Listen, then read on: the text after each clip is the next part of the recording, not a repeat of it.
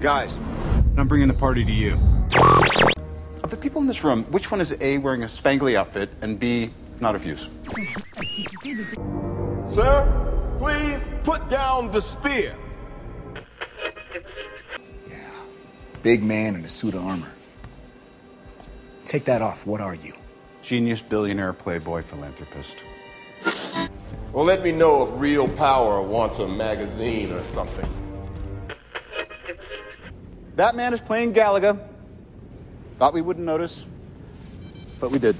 W w Radio, your information station. Hello, my friend, and welcome to the WDW Radio Show, your Walt Disney World information station. I am your host, Lou Mongello, and this is show number 517. I'm here once again, not only to help you have the best possible experience when you go to the Disney parks, but I also want to bring you a little bit of Disney magic wherever you are, not just with the podcast, but with my videos, blog, live broadcasts on Facebook every Wednesday night, books, audio tours, special events, and more. You can find everything over at WDWRadio.com. So, the upcoming release of Marvel's Avengers Infinity War is not just an important film and milestone in the Marvel Cinematic Universe, but it's one that might also affect the Disney parks as well. This week, I've assembled some of Earth's and the WDW Radio Nation's mightiest heroes to count down to Infinity War. We'll discuss all the films in the Marvel Cinematic Universe in order and share our top five MCU films. We'll also look at what we expect from Infinity War, spoiler free, and give you a primer on what we know, what we think we know, the cast, characters, and maybe even what we think might be coming to the Disney parks in the not so infinite future. I'll then have the answer to our last Walt Disney World trivia question of the week, and I'll pose a new challenge for your chance to win a Disney Prize package. Then stay tuned to the end of the show. I'll have more information about upcoming events, beats of the month, your voicemails, and more. So sit back, relax, and enjoy this week's episode of the WDW Radio Show.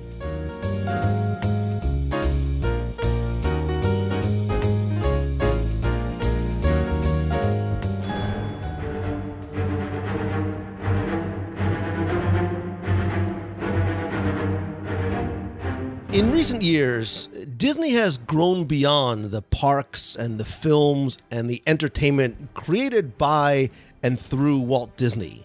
And over time, Disney has grown to include Pixar, Muppets, Star Wars, soon to be Fox, and of course, Marvel. They've pretty much embraced my entire childhood. In fact, Disney has been acquiring, enveloping, and really embracing these properties much as one would collect infinity stones in a gauntlet, you could say. And of course, that leads us to today, where we, as Disney and Marvel enthusiasts, are counting down the days, and for today's purposes, the movies, to Avengers Infinity War and what's to come afterwards. Not just in the movies, but maybe in the Disney parks as well. So this week, I like a two eyed Nick Fury, am looking to assemble some of Earth's and the WDW Radio Nation's mightiest heroes to count down to Avengers Infinity War and invite you, my friend, true believer, to sit with us and join us as well.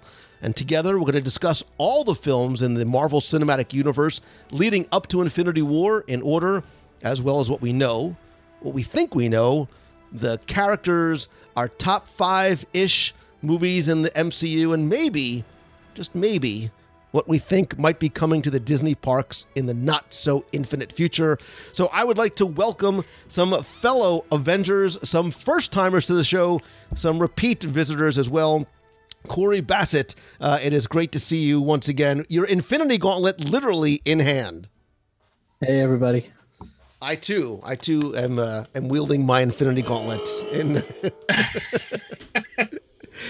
and I think everybody else is a first timer. So, in no particular order, I want to welcome Stuart Boyles. Nice to nice to be here today, Lou. Ray Keating. Lou, I could check it off my bucket list. I'm a guest on your show. I have been a guest on your show, so so turnabout is fair play. And Jesse McCullough, it's good to see you again. Good to see you, Lou. And I would have to agree. This uh, this becomes the highlight of the day pretty quick. You've clearly had a very boring Sunday afternoon. So, uh, before we get into uh, uh, talking about the films and our excitement for Infinity War, and we're doing this via video, so I can see a lot of you guys in your backgrounds you know, in your physical backgrounds, where you are, as well as your personal backgrounds, have been uh, Marvel enthusiasts and, and comic book enthusiasts. So give me a little bit of a personal bio in terms of, you know, your love and interest, you know, when it started with Marvel. Are you a comic book nerd? Are you a cinematic universe nerd? Give me you and your your love of Marvel and what sort of brought you to this place and today on the show. We'll sort of go in that same order. So Corey.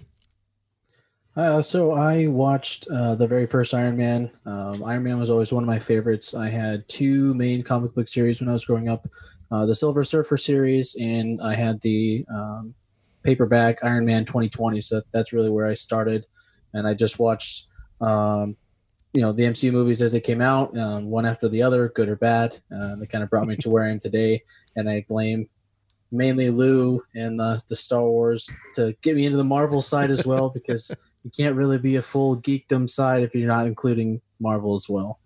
It's a, and it's a good time to be a geek. It's it's, it's a great uh, time. The geek is the new black, really. like years ago, we were getting we would get beaten up for being comic book nerds, and now all of a sudden, it's uh, we're we're being embraced. So, Stuart, what about you? I uh, I was not a comic book nerd growing up. I was a movie nerd, and so when I um, when these movies started coming out, I'd see them occasionally, and then I really got into them as they've progressed. So much so that I uh, contacted one of my favorite podcasts, begged them to be a guest host, and now I'm a regular co-host on that podcast. That's the Welcome to Level Seven podcast. So um, look that up, put that in your podcast. we review all the MCU movies all the time. So nice, Jesse. What about you? Well, I'll tell you, Lou, I go back quite a way. Um, when I was in second grade, which was a long time ago, my old man bought a comic book collection from the art teacher in the elementary school. And he had all the old Marvels back to Fantastic Four number 10. And uh, as a, however old I was then, seven, eight years old, I was able to leaf through those. So I've been a comic book fan since the spring of 1984. And uh, as as all true Marvel people know, uh, we remember our first Marvel comic, and I can tell you that it was A Team number one. uh, from March of '84, um, and I can also tell you that the first like mainstream uh, Marvel comic I got was Fantastic Four 266, uh, which from a timeline perspective, that would have been about the time of the original Secret War series. So that's quite a while now. Wow, the man knows. Uh, not only do you know your comic, you know it's like your first girlfriend. Like you were able to recite exactly when and where you went in the movie and how she broke up with you, but you remember exactly the issues too. Ray, what about you? Uh, little Ray Keating, nine, 10 years old, used to pedal up to 7 Eleven on Long Island and uh, the spin rack. I'm that old. Um, and I would always look for Captain America and the Avengers. Those were my big two and that's where I started and kept reading. I won't tell you what year that was, but I kept reading into the 80s and then uh, took a break. And then when I had my own kids, I had an excuse to get back into it. And I've been reading back into comics ever since. And I love the movies, love the Marvel Cinematic Universe. Nice. So for me, um, I go back, and I, I'm probably I don't know, Ray. You and I are probably the the oldest guys in. The, so one of my very first comics I actually bought. My parents had an antique business and at an antique booth in a flea market. We did an estate sale, and we went up to um, we went into this woman's house, and in her attic, she had this old hardbound uh, comic strip book called Mutt and Jeff, and I and I had Mutt and Jeff like number one of this thing, and I realized that there was this whole world. But I had been a, a comic book kid, I wasn't allowed to ride my bike down to Belvedere Avenue and go to the Belvedere Variety Store, but I can see the magazine rack on the left wall and Ray, like you, the spinning rack of comics. And I was always a Spider Man guy. I've been a Spider Man kid since as far back as I can remember. I don't remember my first date with Spider Man, unlike Jesse, but I still have, and I gave to my brother who became the the big comic book collector. I gave him, you know, hundreds of hundreds of of Spider-Man comics, and now I'm sort of coming full circle, you know, going back and you know taking my son to comic book stores and comic book conventions. Like that's the thing that we do together, and I'm picking up old issues that I remember that I had as a kid. I just I actually I have one sitting right over there, and I'm like I remember reading this, and I love going through now. And there's something about the feel and the smell of a comic book and those old ads. Like if you were getting sand kicked in your face for a dollar, you could be huge and X-ray glasses and all these different things. Um, and some of the, these books that I had as a kid, and I remember growing up, um, not just loving sort of this this escape and this and I have a, and I related very much and we can talk more about this too in terms of our favorite character. I related and still relate very much to Peter Parker. Um, he was the nerdy kid. He wasn't a jock. He didn't have a lot of friends. You know, I, I, I hope that I was and still was a person of integrity. And, you know, I didn't have great power or great responsibility, but I believe in that tenet very, very dearly. Um, but there was, there, there was still something that, that resonates with me um, in terms of not just Spider Man, the superhero, but, but Peter Parker, the kid. Um, and I remember growing up watching the oh so very bad Amazing Spider-Man TV. I remember seeing Spidey Super Stories on the Electric Company. I, Wow. I know I'm really, That's really old, awesome. and um, I still remember watching on Saturday. I'm going to get choked up. I remember watching on Saturday mornings a cartoon, a series that I loved back then. I still love now. And it was the Spider Man animated television series that originally debuted back in 67. Obviously, I was born in 68. So I watched reruns in syndication all three seasons. And the Spider Man theme song and J. Jonah Jameson and Peter's character and that raw hand drawn animation and those classic Spider Man villains from the comic books like Mysterio. And I love, I still love the Green Goblin and the Lizard and the Vulture.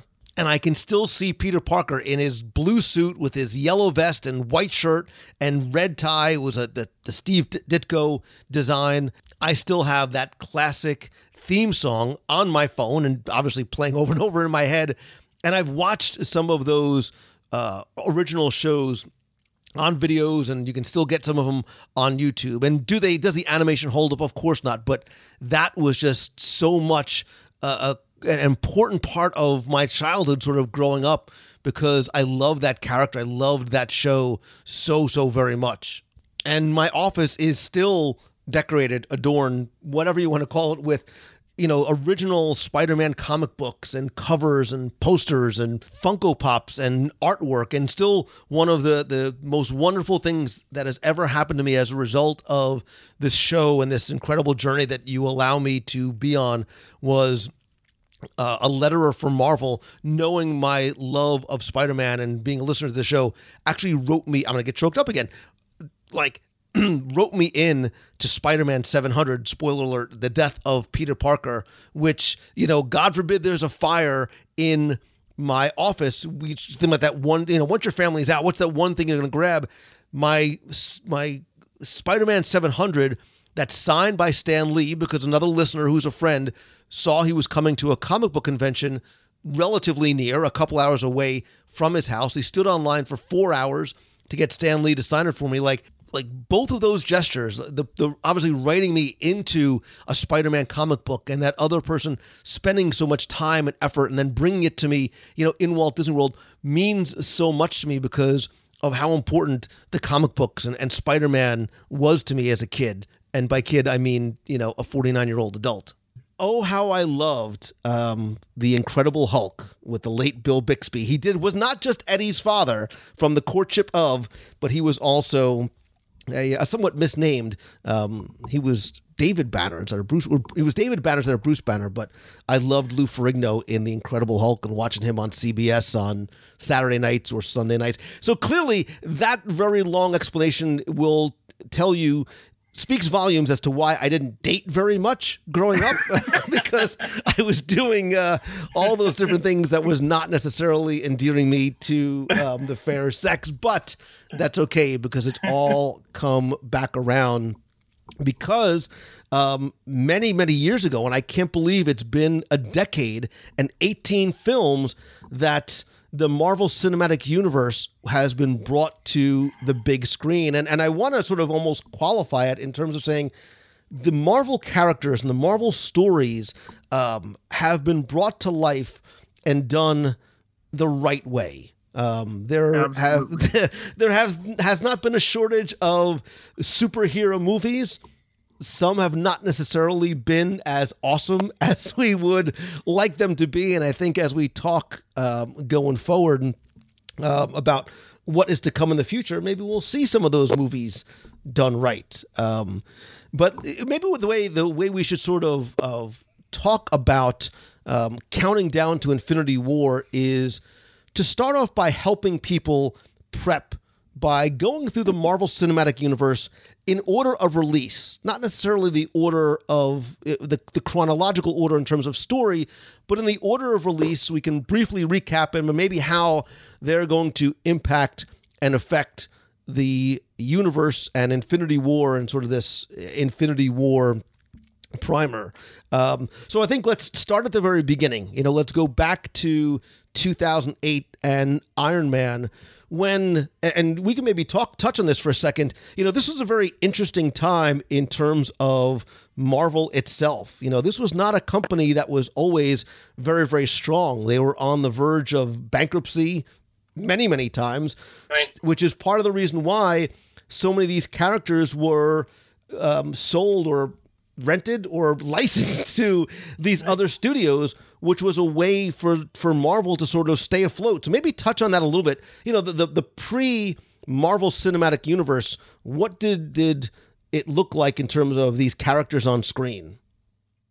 Well, you had Spider Man and the um the The not so amazing, the, the night, the not so amazing Spider-Man. One the, the, the yeah they're not so amazing Spider-Man and the Sam Raimi films. Those are really good. If you remember those, those were really well done. The third one aside, Right, it's like The Godfather. One and two are awesome. We don't talk about three and the Um, we don't talk right. about three. Um, that it's amazing how many trilogies that applies to and how many it doesn't. Uh, so, but yeah, uh, the, the Sam Raimi films were were very good and very they still hold up really well. Uh, but I think that was the first time you could really see. Okay, it doesn't have to be this weird sort of cartoony uh, thing on the screen. It can actually be a real life, you know, people with real life problems.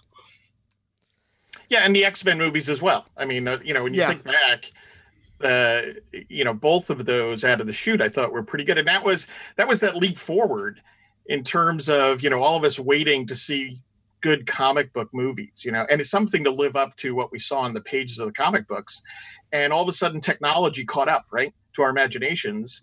And those are the ones coming out of the shoot, and I still love those movies today, both both the Spider Man and, and the X Men ones. Yeah, that first Spider-Man for me was uh yeah, taking the the cartoony version of of uh um yeah, character like that and, and putting into a more dramatic scene where they have real stakes, real real actual values. Uh, that was something that stuck with me a lot. I mean, that's probably the only Spider-Man film that uh, outside of Homecoming now, but uh, growing up, that's the only one I ever watched. Just it hit home. It, it, it did it for me. yeah, I would chime in that I think that it was the X Men movie that made me realize that this can be done and it can be done well.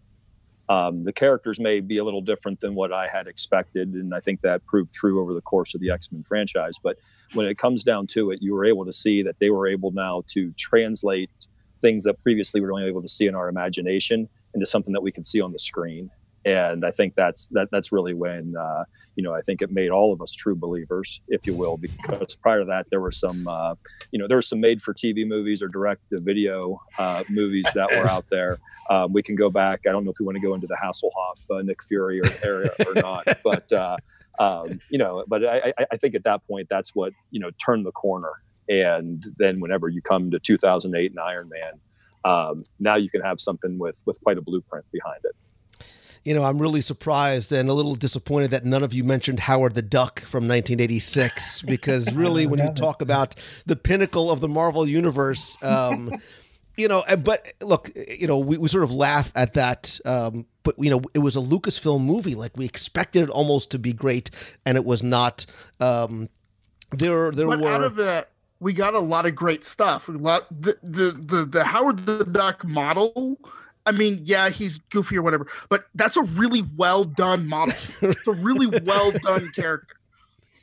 And and look, I'm I'm sure. And look, I, you know, when we first saw Howard the Duck um, in the in the with the collector, you know, I think a lot of us sort of internally or outwardly cheered, but uh, you know, the Fantastic Four just they can't seem to get it right, no matter how many times they try. I was not a fan of the Daredevil or the the Fox version of um, uh, sorry, the Universal version of um, the Hulk or Punisher. I think the I think the Blade series was the best of the pre Marvel Cinematic Universe films um, because I think Wesley Snipes. I mean, he very much was the Blade character, and I know he actually tried to have a Black Panther movie. He wanted to be Black Panther, um, but I think he was so far into um, being associated with the Blade character. But it, it comes up to 2008 and you know, I almost imagine that this was very much a hey, let's just give this a shot and see what we can do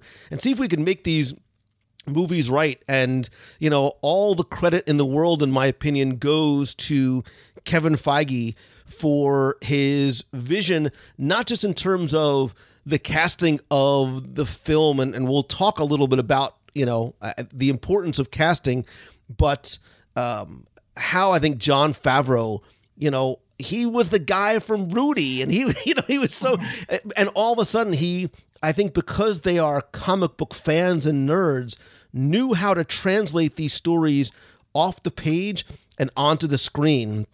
And when we talk about things like, all right, so let's sort of quickly talk about casting and the importance of it. You guys mentioned Tobey Maguire, and you, I think Tobey Maguire was a great Peter Parker, and he was an awful Spider Man. The same way I think that that Andrew Garfield was a horrific Peter Parker, but he was great in the costume because I think everybody that we're going to talk about tonight, they're really all these actors have to play two roles. They are playing the the the the you know the human persona, and they have to play the superhero. And Robert Downey Jr. was the perfect Tony Stark because all the things that Tony Stark was going through with you know, what uh, Robert Downey Jr. went through as well, and, and I think he translated that perfectly. So, so give me some of your thoughts on, uh, you know, Iron Man, the 2008 Iron Man, your impressions of it then, and sort of how you think it fits into the MCU now. Um, I'll take a my, my initial re- thought as I was thinking about this today was when you look back, it's easy to miss how risky this was I mean, you know, we're, we're we've got the experience. They've succeeded. They're doing great. But think about what they were doing in 2008. They were ta- taking Robert Downey Jr. That was a roll of the dice. They imagined that they were going to create this entire, you know, cinematic universe to some degree at that point. That was never done before. And, you know, quite frankly, I know somebody said they're an Iron Man fan, but you know, I can remember in 2008, I was like, "You're coming out of the shoe with Iron Man." Yeah. You know, at that time, it was kind of like Iron Man, and now it's you know, Iron Man, yeah, you dope. Why would you ever question that, right? so it's it's a it's a salute to to Marvel for for figuring this out and and taking the risk and, and going out there and they made a wonderful you know that to me that's the best Iron Man film still. Mm-hmm. It, and they did that right because they didn't just start with we're going to make this entire franchise of 10 years of movies and get you to uh, infinity war they made one good film they did it the right way with the right people and then they added that little kicker of we're going to keep going with this. And that's what they did is they kept building on the very first success. And yeah uh, happy hogan yeah, did a great job.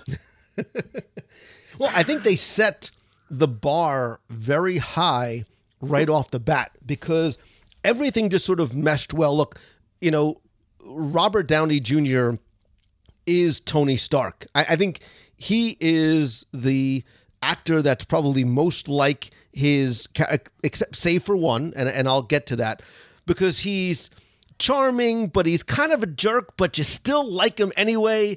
Um, and the other thing that it had too, which some of the films that followed didn't necessarily have, including things like Iron Man Two, is a really strong villain. Yeah, yeah, I would I, I would agree with that. Yeah, Obadiah Obadiah Stane was fantastic. I thought. The other thing that it had, and this I think eclipses all of the character and all of the all that stuff. Jon Favreau, Kevin Feige, Bryan Singer, Sam Raimi, they're all fans. They're all big, huge comic book nerd fans, and they know that they can pull these stories out of these books.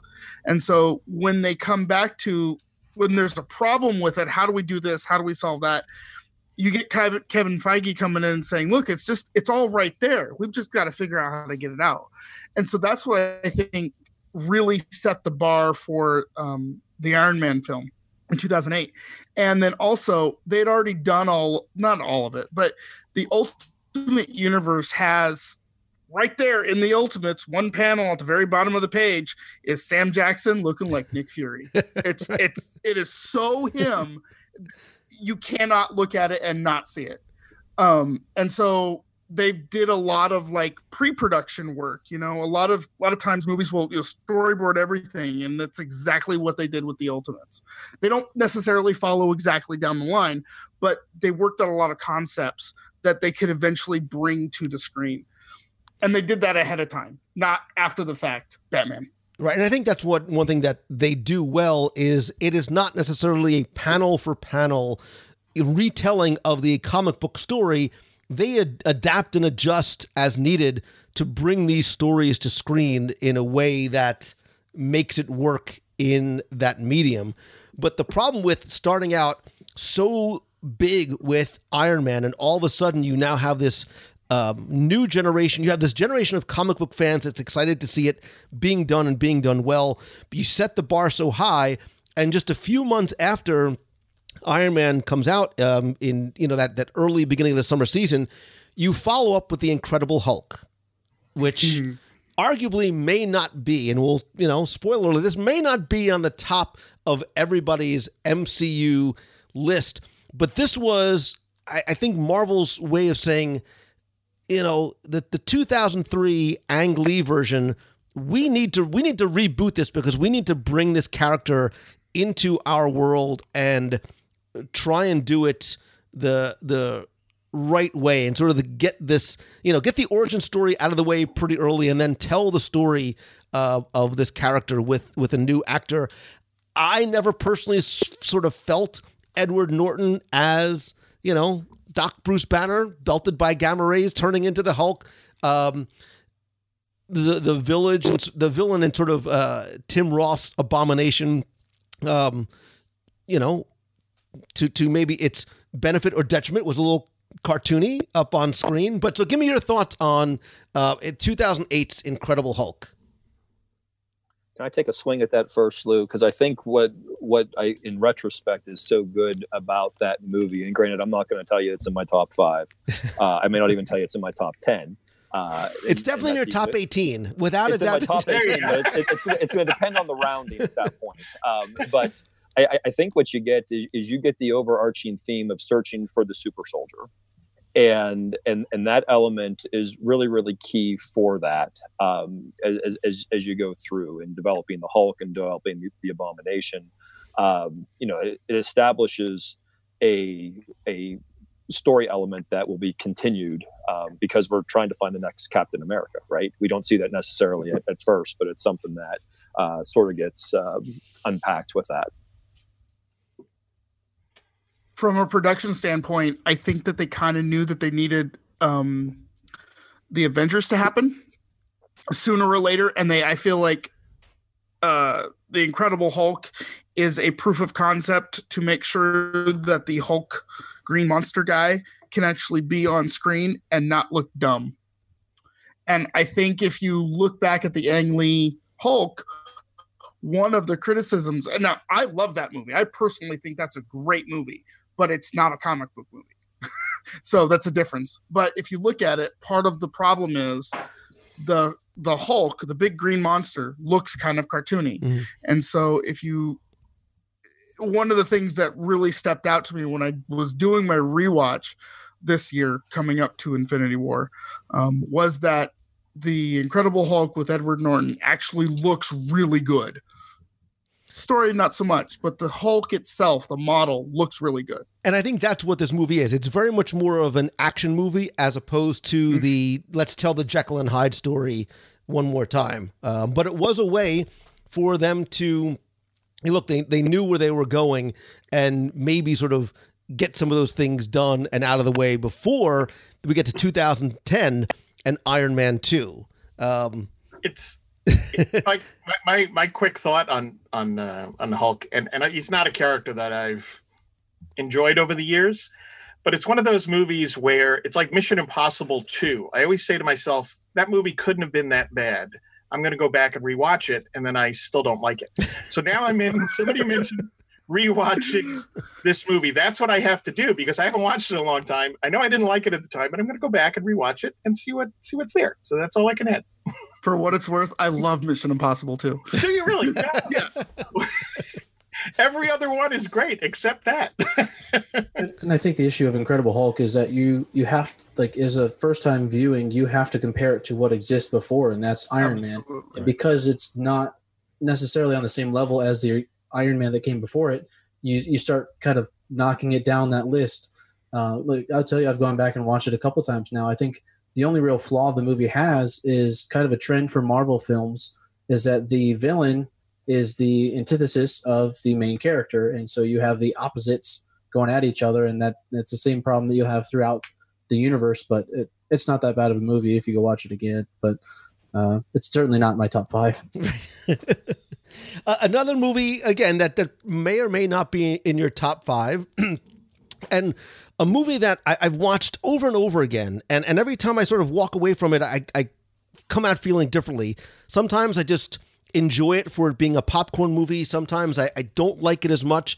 Uh, Iron Man 2, again, the, the first of the, the sequels, still is a is a Jon Favreau film but the thing that I think was was I don't want to say a mistake, but that I felt was lost in this was Iron Man was such a, a deep character driven story.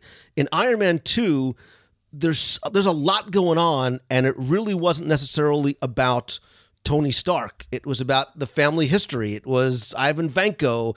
Um, I, I, loved, um, and my God, I, his name just escaped me. Um, Justin Hammer.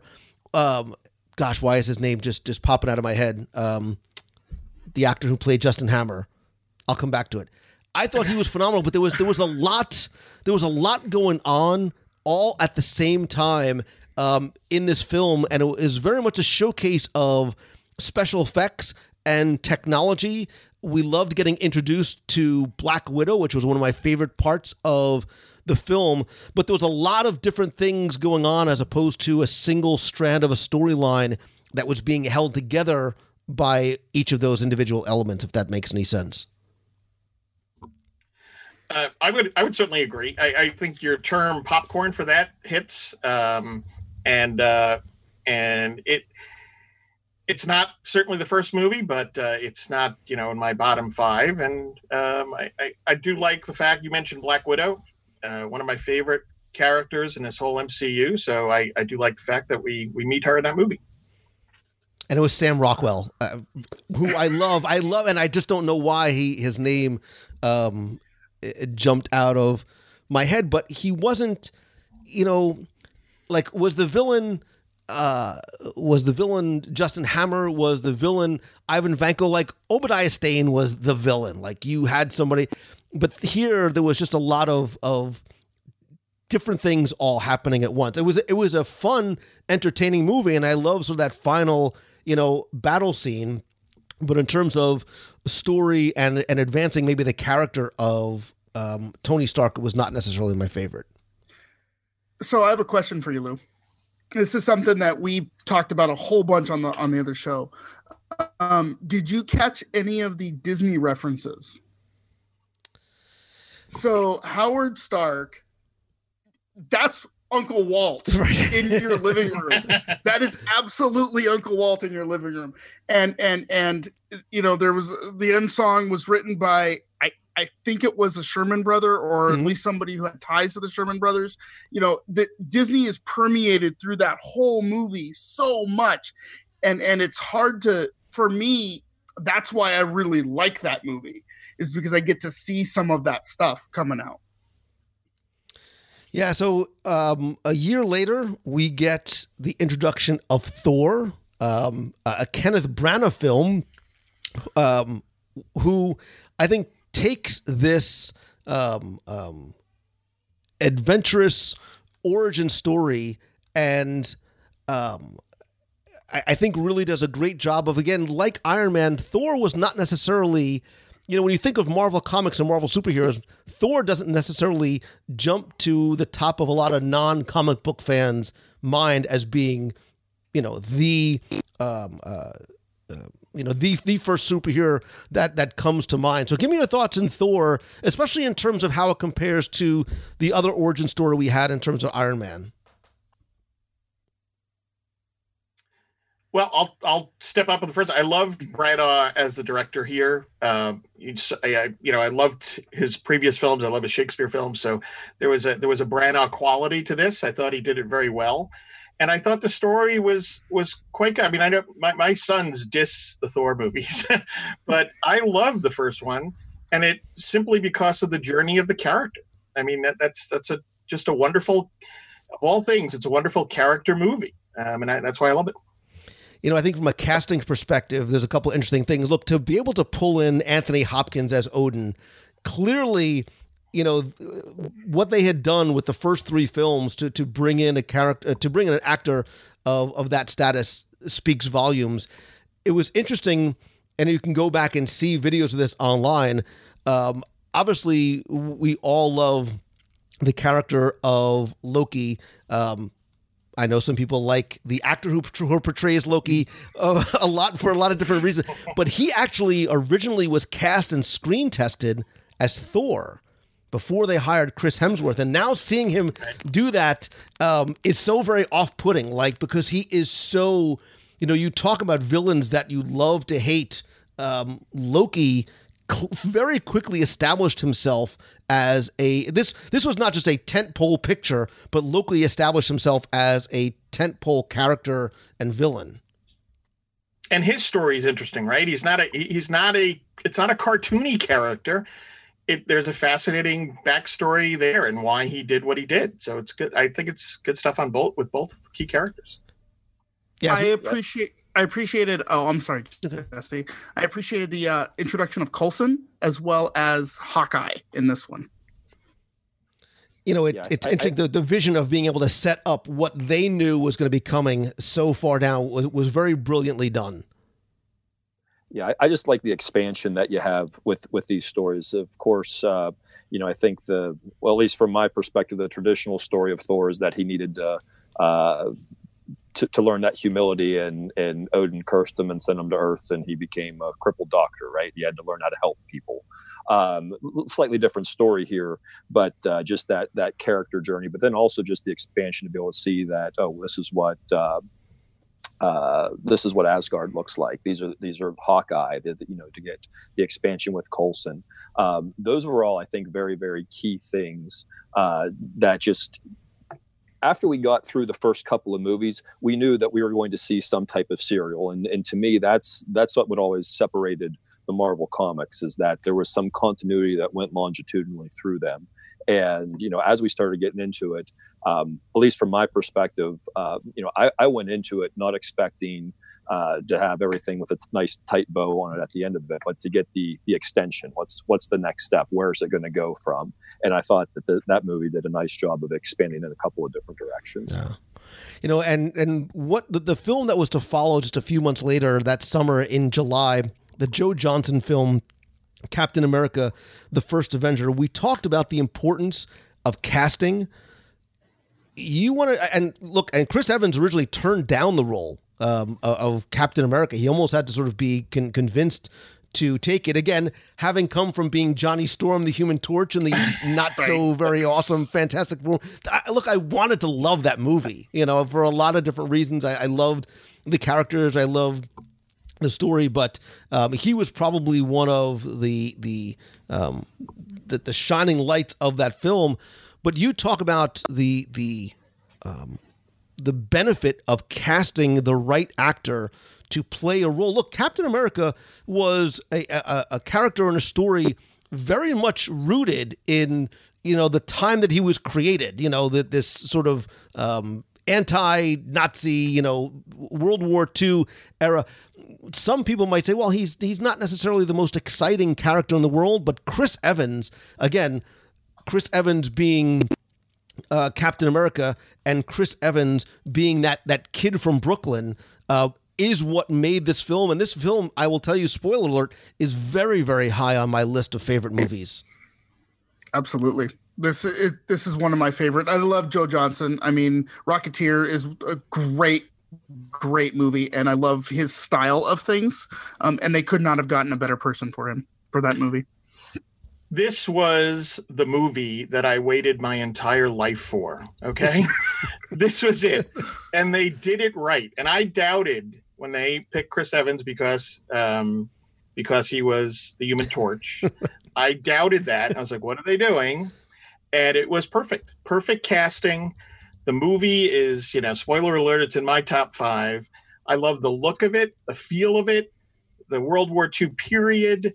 And yes, I love the Red Skull and uh, and Agent Carter and anybody that says Captain America is an exciting Lou, you send them my way. no, that, and I'll be was, right there with you. yeah, to me, that was that was that set the bar at that point. Um, that that was easily my of these first five. That's my number one of the first five, uh, and it's it's for those reasons. But also just consider the technology because you were able to see uh, Steve Rogers go from that scrawny kid from Brooklyn into the super soldier. You, you know and i i, think uh, ray I, I know you're the big cap fan here on this call uh, but uh, i don't know if you ever saw the, the direct to video captain america film from the early 90s oh yes I did. unfortunately know, i did yes. that's that, that's what i had I, you know I, I, won't admit to any, anything that i did with that film but the uh, uh, the, the the fact of the matter is is that that that was a, a comparison and and you were able to find this kid that you were able to see just the character of uh, the character of the character, if you will, um, and and that's what really rung true to me. And then there were tons of Easter eggs in there. You had the original Human Torch in the background at the um, uh, at, at, the fair before they went off. Of course, you have Bucky, um, you know, and you establish that relationship. Um, you know, Cap was second fiddle to Bucky, you know, prior to the to that mm-hmm. transformation. Isn't that wonderful so, how they did that? Right, they did. Yeah, yeah. It's just uh, you know, it's really tremendous. You know, I remember. And, and, for me, that that straight to video movie doesn't exist in my mind. I go from the ni- I go from the 1960s cartoon. You know that remember oh, that, oh, and then I go those. to this. So there you go. yeah, if, if, if if you want the video, I'll send it to you. All right, fair enough. you know, I remember before this movie came out, um, the original, um, the original uh, writer of the script, um, they had they did a rewrite uh, of it, and when usually when you hear rewrite, that's that's a not a red skull, it's a red flag to start getting a little bit nervous. Um, but it, it worked, and I think one of the things that I loved about this film is not just Hayley Atwell, and if you're listening, call me, but is, um, you know, it there's it's he's you you love this character, and I don't mean the character of Captain America. You love the character of Steve Rogers. Um, you know, you love. Th- th- there's a lot of um, emotion and sensitivity in terms of this being such a, a strong character-driven film, and like Peter Parker, you know, I, I, I and I'm drinking out of my Captain America Tervis, as you can see. I, I loved this character because I loved what he stood for. You know, I loved his integrity and a lot of what we see that is the the hallmark of Steve Rogers in this film is interesting as we go on to things like Civil War, how this I will follow orders wherever they will take me, how he develops as a character later on, and that that shift from becoming the not just a super soldier, but the perfect soldier that will follow orders changes as we we move farther along and eventually to where we are now with um, coming up with Infinity War. But again, casting is key. You know, Tommy Lee Jones as Colonel Phillips, Hugo Weaving um, as as Red Skull.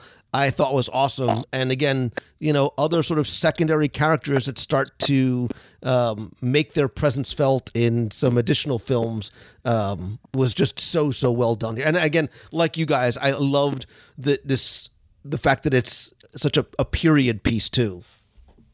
and one of the things about the Captain America character, you know, when I was a kid, it wasn't, you know, I could identify as a fellow teenager or something like that. It was something you aspired to. You saw these these uh, you know, courage and honor and all those things that you hope that one day you could you could, you know, at least uh, somehow or another approach that. And that was very old timey comic books. And what they beautiful and what they did was, you know, they they updated it in this film and it was just one done wonderfully. I mean, that could have been, you know, a very corny fall on your face type of movie, and it, it wasn't at all. And one thing on Hayley, uh, Hayley Atwell and, and Agent Carter, you know, I don't know if we're going to get to it later, so I'm going to plug it real quick. Those two seasons, Agent Carter, one of my favorite television shows. And the fact that we only got two seasons is a shame, but you know what? The way it works, those two seasons, it's a wonderful capsule. Go out, get the DVDs or get it digitally and just sit down and watch those two seasons. My wife and I did that recently, and it's thoroughly enjoyable. It's good stuff. And there's Very the one good. Shot. There's the, the Iron Man 3 DVD has the one shot of Agent Yes. Carter too. Yes. Absolutely. Agent Carter, I think, is one of the most underused. Well, she's used a whole lot. I just want more of her, you know? Not in a For- creepy for- way. We mean this in the most right, affectionate way. No, no, no, not, not creepy. No, I want more Agent Carter on screen. There, that's the difference. Uh, to me, Cap is all about integrity, and and that's permeated all the way through. Um, I even through the trailer for Infinity War. You know, Right. Yeah. Steve Rogers, he his whole um, kind of point is that he'll fight for what he believes is right, and then you know he'll get knocked down all the time, and he'll never, you know, he'll never quit. He'll always keep on coming. He'll tell you, "I can do this all day." Anytime he faces a challenge, he will tell you, "I will do this. I can do this all day." So just keep throwing him at me. But you know that, that's just one of the just on my top five too.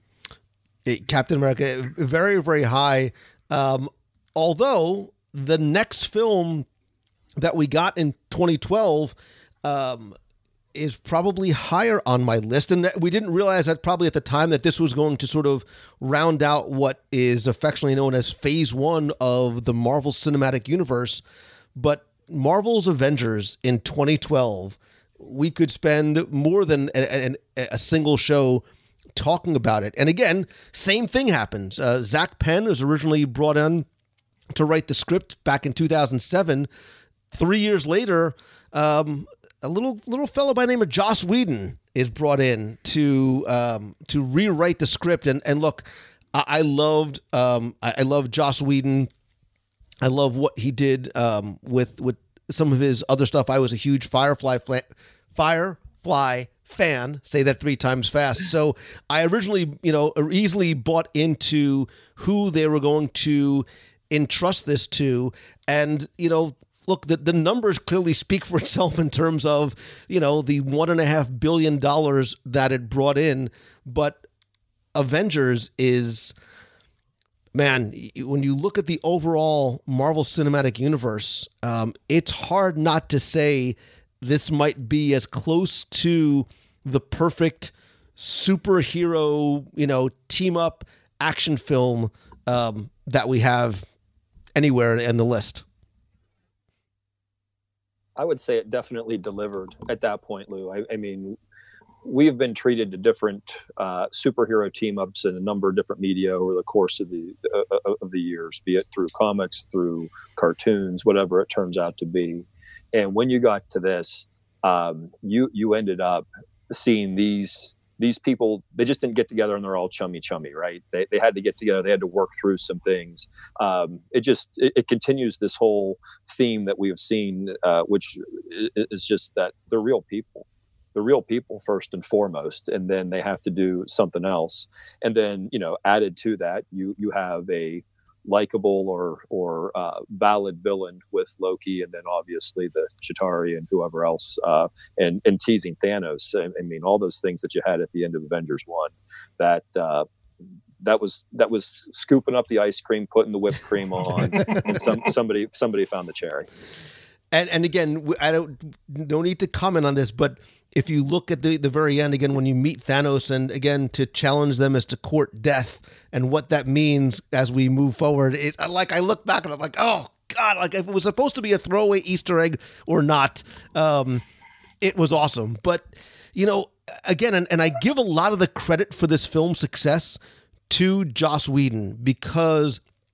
it's not, and I don't mean this in a just like when I say popcorn movie, it's just fun. Maybe this is not just a popcorn movie. The interactions between the heroes and the villains and the characters was very smart and very deliberate and we cur- we came to not only learn about but love them and we saw some of these the, the rapport bes- between some of these characters good bad or otherwise thor and hulk and and obviously uh, cap and black widow as well as uh, you know um, uh, the roles that that Cap and Iron Man play in terms of of leading the Avengers going forward um, was just done so so well. And again, we talk about the importance of casting characters.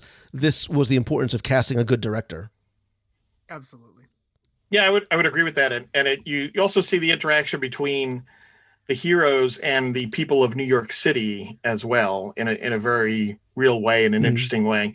And I have to say that there, there was my favorite super, uh, line from any superhero movie is in this film. Okay, if you remember, uh, they jump out of the Quinjet, Iron Man and Thor with with Loki, and Black Widow warns Cap, but she says they're basically gods, and she's telling him don't. And his response is, and I'm going to read this.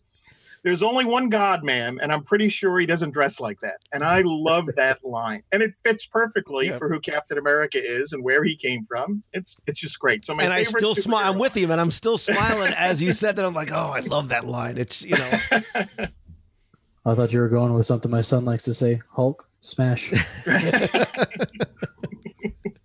but yeah, I, I mean, it's it's to me, it's as close to a perfect film in terms of the characters, the special effects, the interaction, the villain that you love to hate. Again, that that introduction um, in, this film, uh, uh, again to Loki and how he interacts with the others as well as them. This this you know accidental forced team coming together. Um, uh, really does and i think it's very much in terms of you know translating the comics to big screen was also um was also well done too. Um okay moving on i want to move on because i know we have so much to get to. Um phase two really begins in may of 2013 with shane black's iron man 3 and this is one that i have found from talking to people for some people, it's a love it or hate it film. I have seen people rank it in their top five. I've seen people rank it in their bottom five. Um, this one was, and again, for those of you who are, are comic book fans, you heard that Ben Kingsley is going to be in there. You hear that the mat the the, the Mandarin is going to be in there. Um, you know who the matter who the Mandarin is and who Trevor Slattery are you know, are two very different people. Uh, and for those of you guys maybe who are, who are more familiar with the comics, this is not necessarily how the comic book story went in terms of the telling of the Mandarin story. Definitely not. right but i think that's what that's what marvel paid attention to is they said okay we've got you know we're going to make the bad villain bad and then they took the ending of it or the, the twist of it and they said oh it's not him and then spo- like a spoiler alert but i think that was great because everyone goes into the movies going oh ben kingsley this guy's going to be a great villain and then he turns out to be not so much and Trevor, uh, who likes soccer. but that's what they did great um, is that they took the expectation they knew what the fans were expecting to see and they said no we can give you something different and entertaining and they did that Well, because this I- uh, this dude, this is not an Iron Man movie. This is a Tony Stark movie. You know, most of this movie is not him Yes. in his armor; it's him out of it. In And fact, very- at the end of this movie, he completely. Oh, go ahead. i was just saying and it's a very good example. I was going example say at the end of, of uh, this. All right, ahead. Stewart first, and then Ray. Go ahead. All right. At the end of this movie, he completely dismantles all of Iron Man. He takes the thing out of his chest. I mean, he he is putting away Iron Man away, and that, part of that has to do with the arc that he had, that sort of culminated in um, him going up into space and detonating the bomb in the Avengers. Right. So he comes back down to Earth, and he's scared. He, he's really scared that that he can't fix everything. Um, and then that I think first off, I think it should not be the beginning of phase two. I think it should be the coda of phase Phase One. I think it's it's placed wrong. Um, secondly, I think it informs all of his character arc up through and including Infinity War. So I was going to say this this film does a very good example uh, is a very good example. I'm sorry of uh, two things. One of um, post traumatic stress disorder because that's exactly what Tony has going through um, Mhm. post Avengers Infinity uh, Avengers, um, and then it's also doing a great job a great job of showing that the hero is vulnerable and he's not this perfect you know pedestal character. He has flaws and those flaws become apparent later down the line. But yeah, this is a great film for that. But it is very much a Tony Stark film, not necessarily Iron Man himself. Okay, so I fall into the category of the group that just can't stand this movie. What, what is it for you? Is it, it the is- house party? It- it- it's number it's number 18 by the way on my list Wow. so uh you know, wow. Yeah once i got past the first half hour i was like okay yeah. And then the rest of it was like nope can't do it. I just it it the i'm sorry i know people don't want to hear this but the kid annoyed me. Tony stark who i love as a character for the rest of the movie annoyed me. Pepper potts who i normally like she annoyed me. It was just there was nothing. I i, I can't I, and i've gone back and watched it. I can't do it. I, I just can't. So if this is number 18, I have to guess that the next one is number 17 for you. and and Ray, I will say that that in terms of the the scene with the kid in the garage, I, I understood why it was there. I, I felt like you, you could have taken it out, but spoiler alert, um, I think that was left in there and put in there for a very deliberate purpose, and not just to sort of help Tony get through what he was doing and sort of start his journey of mentorship that he continues later on in, in places like Civil War with another character that I oh so love very much. Um, don't be surprised if you don't see that kid again. Well, that's unfortunate, but I, I don't I don't disagree with the, the the idea and the concepts that you're talking about here. I just don't think it was very well done. So I did I didn't find it interesting. I- listen, it's not my favorite film. Um, the the the final battle scene is a, is a great popcorny fun. Again, it's not an iron. It's you know, it's robotic Iron Man. You know, going out and and seeing all the. If you're an Iron Man fan, seeing all the different suits there was really neat. But it does lead to the Alan Taylor film Thor: The Dark World, which you uh, you know are already starting to hint might not be in your um, uh, top 5, 10, 17, 17 um, films, but uh, It this makes my one- top 15 if you get the point. it yeah, this this one is in my top 17 or 18. I think there were um I, I think there were opportunities that were unfortunately squandered here. And again, part of the things that that I didn't um that didn't resonate with me is that I, I thought that Malekith was not a, a villain that I cared about very much. I didn't empathize with him very much. He didn't say very much. He didn't do very much. Uh, you know, I understood the the the the idea of you know where this is going to fit in in terms of Infinity War and the Stones, but uh, I, think that this was not necessarily one of the shining moments. And again, it's not necessarily the, the casting of Thor because I love Chris Hemsworth. It, maybe it was you know directorial choices, but um, this was it was a little bit of a slow moving film for me, save for you know the Tom Hiddleston scenes and and you know a few uh, bright points here and there. Yep, this is the bottom of my list. Uh, there's no secret there, but uh, I think I think what does it for me is uh, I'm kind of a movie buff. So when outside like production things translate to the screen with the things that happen behind the scene with this film uh, in terms of directors and, and certain actors, actresses, and how they relate to all that, um, when that translates to the screen of them not looking like they're giving their all, it's noticeable in this film in particular.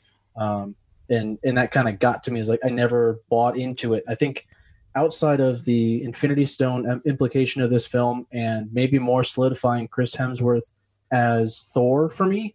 Um, I just I didn't like the film at all. You know, this film is almost like the the ex girlfriend. Um, the, there was there's a lot of it that you just you didn't like. There was a few bright moments here and there.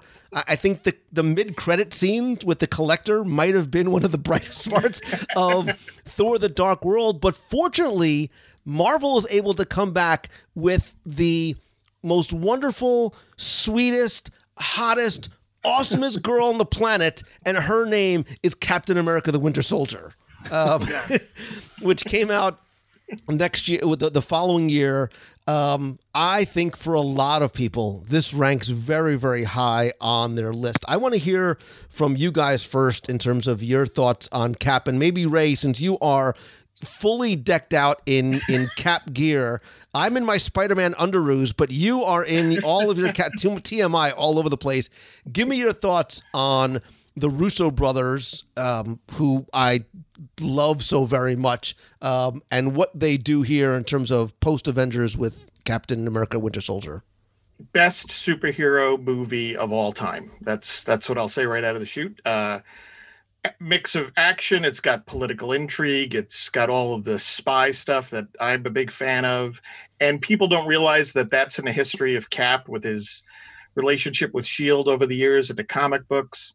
Um, you get wonderful character insights. Uh, the special effects are off the charts. I love the helicarriers, although we saw them, uh, one of them before, obviously. They made Batroc the Leaper cool. Who thought that would ever happen? I mean, come on. Um, I love the elevator scene um, where you know Cap sees what's happening and he he asks everybody, "Does anybody want to get off before we before we start?" Uh, the the scenes between Cap and Bucky combat, the hand to hand stuff is some of the best I've seen. So and and and you know what? It's Captain America, so he gives uh, an inspirational speech to the Shield agents. And I love the Falcon's response. It was something along the lines of, "Did you write that down, or did you just do it off right. the cuff or off the top of your head?" So, there is nothing to dislike about this film. If you haven't seen it, go see it, buy it. There you go. if For I me, can Oh, go ahead, Jesse. So, uh, it was a couple movies ago where opening day became the norm for specifically me and my son. Um, you know, I didn't take him to see Iron Man one, but by the time we got to uh, Avengers, it was you're sick today, son. You're not going. To, That's good parenting right there. Right? For lunch. No, I, I don't know. No, I'm not. I'm not condoning it. I'm not saying that that's the mark of a good parent or anything like that. You can make your own conclusions from from there. But I'll tell you, when we we were sitting in that theater uh, for Cap Two, and Doctor Zola mm-hmm. comes on the screen in the bunker. I, I, I, mean that that was like we were elbowing each other. We were so excited uh, at, at, at, that point, and uh, yeah, yep. it was just it was it was uh, such such a good movie from start to finish. You you, establish and you expand characters. You you um, you know you get to be a little bit wary of the Black Widow, right? You, mm-hmm. you know there's there's there, there's some different things that uh, that go on there. Um, but you love uh, that, and, right? You love that. Oh, though. it's that, yeah, it's, it, it's, so wonderful. That's her, right? It's yeah. yeah. It, it, again, it's it's the next chapter. I, you know, and that, maybe that's just my perspective in, in, in going in it. You know, the books the books that you read, not every chapter is just tops the next. Some of them ha- have to develop, and, and what you see here is that the world is much more complex now. It's it's a more complex world for Cap than what it was uh, in the first movie, right? Uh, the good, good, and evil was very, very uh, blatant in Cap One. Now it's there, there's some shades of gray in, in, in, Cap Two, and then you you put the complexity of his of his buddy Bucky, you, you know, being the Winter Soldier, and uh, how would you wrestle with that? You, you know, and I, it's, it's it's fascinating, fascinating story. This is, I mean, this whole movie is a and uh, and you said it, it's it's nonstop from beginning to end. There's no downtime in this movie but it's a relationship movie. It's a relationship of the change in the relationship between Cap and Black Widow, between mm. Cap and himself, between Cap and and Shield, and you see that. And and look, I watched this movie last night actually, and actually went back and I watched the elevator scene again, and just those subtleties, and and you know, credit goes to there's that subtle change that sort of goes in on his face when he sees one of the guys sweating and he knows what's going down. And that was such a a, a, a, small yet pivotal moment for the character himself and all the things that are going to ev- or devolve um, a- as it goes on. But the relationship between cap and and everybody around him uh, was just so well done in this film. To me the thing that sets this movie apart from all of the other movies and no spoiler this is my number one movie. So when we get there I, i've already answered that question. If if you were watching the show if you were watching agents of shield on tuesday night uh you saw an episode it had some things with shield whatever. Somebody said i gotta go catch a boat. Then that was sitwell you saw him on the movies that friday and you're like oh that's kind of cool. Yeah. And then shield falls down and collapses and it's all filled with hydra and you're like how is this going to affect my show? And so then you go to your show on tuesday night and everything is changed. Like i have been wanting that sort of uh cross Consistency. promotion yeah. synergy whatever you want a word you want to use. I've been wanting that in my movies since i was a little kid and so when i saw that i flipped out this this that was great Yep. I remember seeing the movie as well and going, "Oh my god!" Like it literally tied in to what I just saw, and I couldn't wait for next Tuesday to see how it all played in together. And that we, we haven't really seen that done and executed the same way, intentionally or otherwise, in terms of the the TV, the movies, or or even the Netflix series. Absolutely Yeah, and I, I wish they'd continue on it because I think it's a great concept of, you know, what what better way to continue on? Oh, maybe they reference something back. Well, now I've got to go watch the movie again just to make sure that I, I understand everything that just happened. But uh, They- that's they've done it- great. they've done it to little de- bits of degrees i mean at some point uh nick fury's like oh i got this from a friend of mine and if you watch the show you know that Coulson gave him the thing and you know whatever so they've done it to small small amounts but nothing that big this was Right. huge I, I just loved the you know the progression of because you know when we see that sort of naivete of Steve Rogers go away and all of a sudden he becomes so very suspect and it, it changes his path going forward. I, I think for me, that was only eclipsed. You know, look, one of the things I love about these movies is that when the credits roll, like it's so not over. Like so much of the good stuff happens after the credits, where we are introduced to um, Strucker and Quicksilver and Scarlet Witch, and you know what's going on here. And again, again, that tie into you know what is really um, happening with Shield. Um, there was a little Easter egg where Stephen Strange was mentioned in here, and if you looked at the map as they were um, getting the the uh, um, targeting everybody targeting everybody. You saw some of those names. Banner was mentioned in there too. So, and I look, it, it was not. He did not have a huge role, although it was pivotal. But when Garry Shandling goes to Sitwell and he whispers in his ear, "Hail," I'm like, "Oh, are you kidding me?" right 'Cause, because, you know, because you don't see it coming, right. Garry, last time we saw Garry Shandling was in Iron Man 2 and like okay that's kind of a cool little throwaway part whatever. And and he wasn't in the TV he wasn't in any of the other movies and so like okay they got Garry Shandling once and then you see him again and you're like oh cool they got he's Hydra? Oh my god and it was and, and Jesse, I'm with you. It's one of those moments that you look at the people who're sitting next to it, and you're like punching your kid in the arm, like, "Oh my god, I can't believe he just had Hail Hydra," you know. And all I did for like three years after was whisper to people, "Hail Hydra." the email I sent you guys today, at the, at the end of the email, it said hashtag Hail Hydra. So, um, yeah yeah this um you know and one of the things about this is you leave winter soldier and you're like wow this is how can they possibly top this film? What are they going to do? Who are they going to introduce to us to eclipse this film? And just a few months later we get Guardians of the Galaxy, where a lot of people who are not comic book nerds are going, Guardians of the what? Like, oh, I think this was the first time I went, oh, this is going to be the movie where Marvel takes a step back. I, I don't know who these character are characters are. What's a Groot? Chris Pratt, like I didn't really know of him. Like he seemed to be a chubbier dude in the TV commercials I saw, but I, I didn't know what a Drax or a Star Lord was. Um, I, I knew a little bit about James Gunn, so again there was that um, confidence there. But this for me was the Marvel really knows what they're doing. Like uh, none of us real as much as we didn't know about Iron Man, we heard of him. Most people never heard of Guardians of the Galaxy before. So do you guys remember right. going into this what your thoughts were, you know, in early 2014 before the film came out?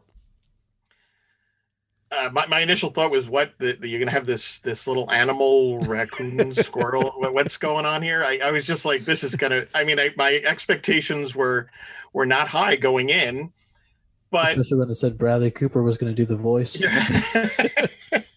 But um you know what? They they broke the mold right? I mean they, they created something that none of us expected um in terms of well quite frankly everything about it. I mean the quirky characters the humor but it was just this exuberant fun at, in a, with a great story. And characters that going in you were like who? or come on and you cared about them.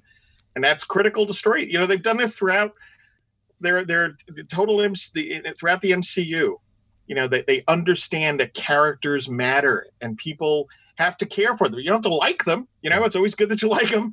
You can hate them too, but you have to care about them. And this was done beautifully. And you're right. You cared about them very quick. You cared about characters you had never heard of before. Excuse yes, me. Right. Very, very quickly. Yeah, I'll, I'll, I'll, tell you, I went into that movie with no expectation. I didn't really know a whole lot about them. That was not uh, part of the read list at the time. Um, I had bought the Rocket Raccoon miniseries back in like 1986. I don't know what I ever did with that, but the uh, the fact of the matter was is that I was just amazed through it. And I'll tell you the other thing about that movie that really set it apart was the soundtrack, yeah. and I, I, I think that that made it very very memorable. Um, you know, it set, it set it apart, and I, I would suggest that to me that was the closest thing to a modern day Star Wars. You know, you were introduced to a bunch of different different characters, uh, and uh, you know you had this odd bunch, and somehow they managed to save save the galaxy. I would agree with that comparison. Absolutely. I mean, praise doesn't get much higher than that. You know, putting Guardians of the Galaxy and Star Wars in the same sentence. And you're right well, about I mean, the music too. The music. I mean, how are you know? Eh, people try right. Many movie they, they try to get the and sometimes it works, sometimes it doesn't. But you know, who doesn't have that soundtrack on, you know, wherever iTunes or whatever? It, who didn't just, walk out of the movie was, and go on their phone right. and download the soundtrack like that right. that night and then listen to it? Oh, you know, my kids were begging every time we got in the car, picking them up from school. All they wanted to hear, I mean, that introduced. Look, my kid, my daughter's a vinyl record collector now because of, and I blame or thank Guardians of the Galaxy. Yeah, I, I had immediately bought the soundtrack before I hit my car. Yep this this movie is my son's favorite because of the soundtrack. He plays uh was it come and come and get your love every night when he goes to sleep. and I don't know why, but Groot in that song that does it for him. And I think this film was arguably the perfect blend of story, action, character, and just the right amount of humor, which I think maybe Guardians 2 may have sort of taken to, you know, another level, but this, you know, uh, uh, look, and for a long time, I didn't even like watching the beginning of the film. Like my heart was breaking at the beginning. I'm like, what kind of movie am I sitting through? this is a superhero movie. Um, you know, it was like a commercial for Deadpool. Like you think you're getting a superhero movie, and it's really like this sad, touching love story, but you instantly cared about the self-proclaimed Star Lord. And again, perfect casting because Star Lord was this this wonderful amalgam of um, Mal Reynolds and Han Solo and Captain Kirk, and you know, there's this little rough edge about him, but he's also funny, and there's this subtle arrogance about him, which again continues to grow. And, and as we saw the trailer for Infinity War, I think I think he has some of the best lines um, in the Infinity War previews, but this film ranks incredibly high on I think my and all of you are sort of shaking your heads. Yes, um, very very high on um, on the list. Very much so. There was a lot of, um, and again in terms of casting, there was a, a lot of chemistry I felt in this film too. You know, look the same way that the Avengers were sort of accidentally thrown together. All these characters were thrown together, but they they made it work and they meshed and they meld. And I didn't know what a Groot was beforehand, but everybody, all we wanted was a talking Groot, um, you know, or a little rocket raccoon when we were when we were done. Um, but Speaking very of very Mal high on the film. Reynolds, did you did you catch the Nathan Fillion cameo in that? So go ahead and explain. Also, first, quickly explain who Mal Reynolds was and, and the Nathan Fillion Okay, cameo. so uh, Firefly is was the Joss Whedon thing. Um, James Gunn and uh, and the the head of the ship was a captain by Mal Reynolds. His name is the guy who played him was Nathan Fillion. Nathan Fillion and James Gunn are very good friends. Nathan Fillion had a cameo in the uh, Guardians of the Galaxy. If you remember the movie, um, uh, Groot sticks his fingers up some guy's nose. That's Nathan Fillion in makeup and CG costume. the um the the next film Yeah, well, chronologically. can I ask one? Can I add one thing? I'm sorry. Go ahead. I'm sorry. Uh, no, no, just real quick. The the interesting point, I think, one of the interesting points about this is it it set the bar very high on the humor front, hmm and I think you know as we get into other films, we can talk about whether the other ones came close to hitting it or not. But I thought it was, uh, in terms of melding humor into a, a superhero movie, it was flawless, and it really did set the bar very high. And and so to that point, which I think is a great segue to Avengers: Age of Ultron, does the bar sometimes get so high that a good, entertaining movie suffers because of of maybe when it was released? Right? We've had all of these films. We've had you know guardians of the galaxy and we've had these other you know huge movies like the avengers. And then age of ultron comes. Again it's a joss whedon comes back.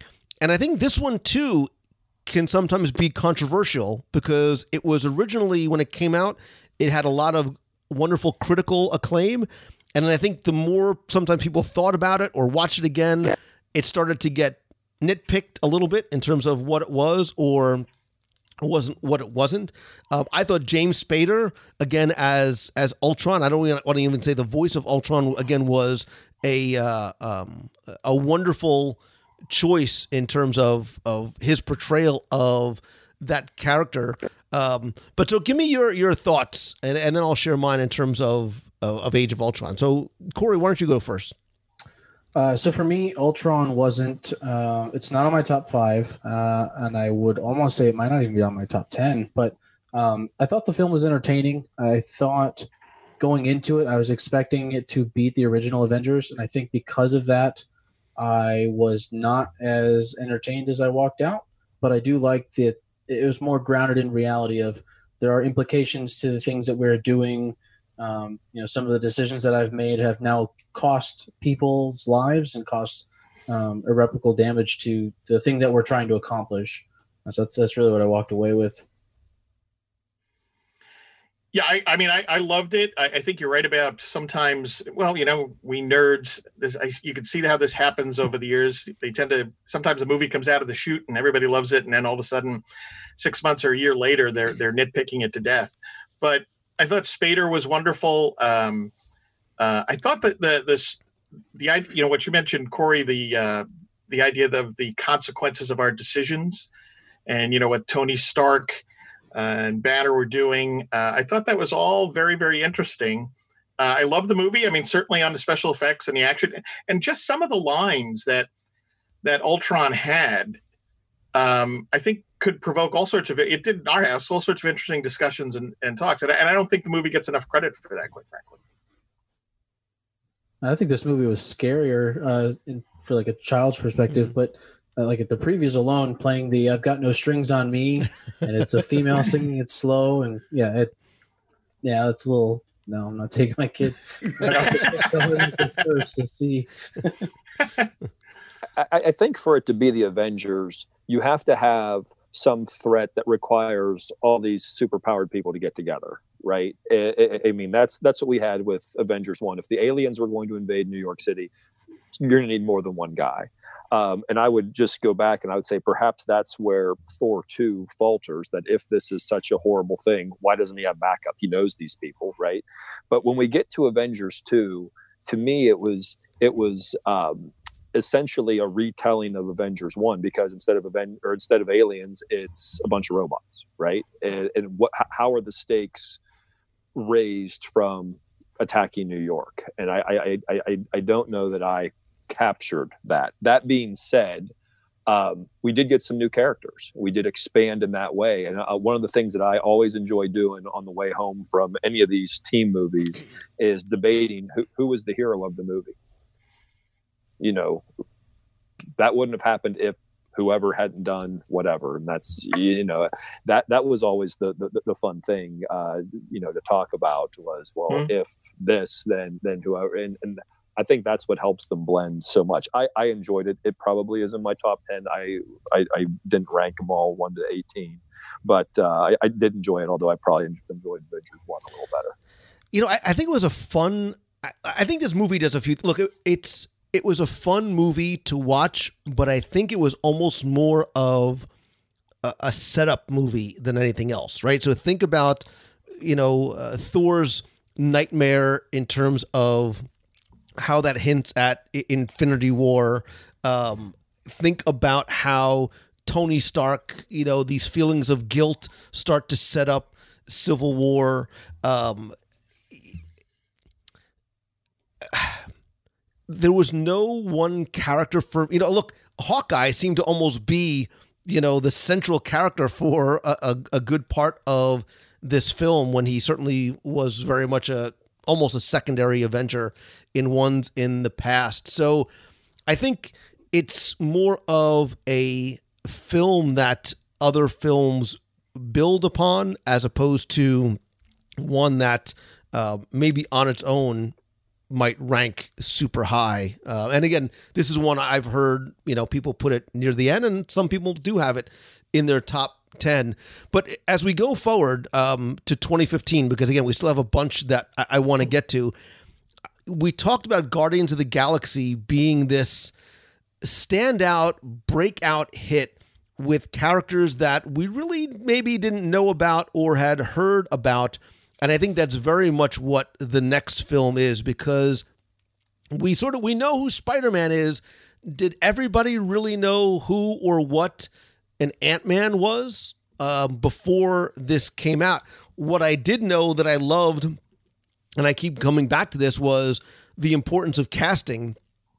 You want to talk about um, a, a film where the casting of the main character with with Paul Rudd being Ant Man could make or break a film.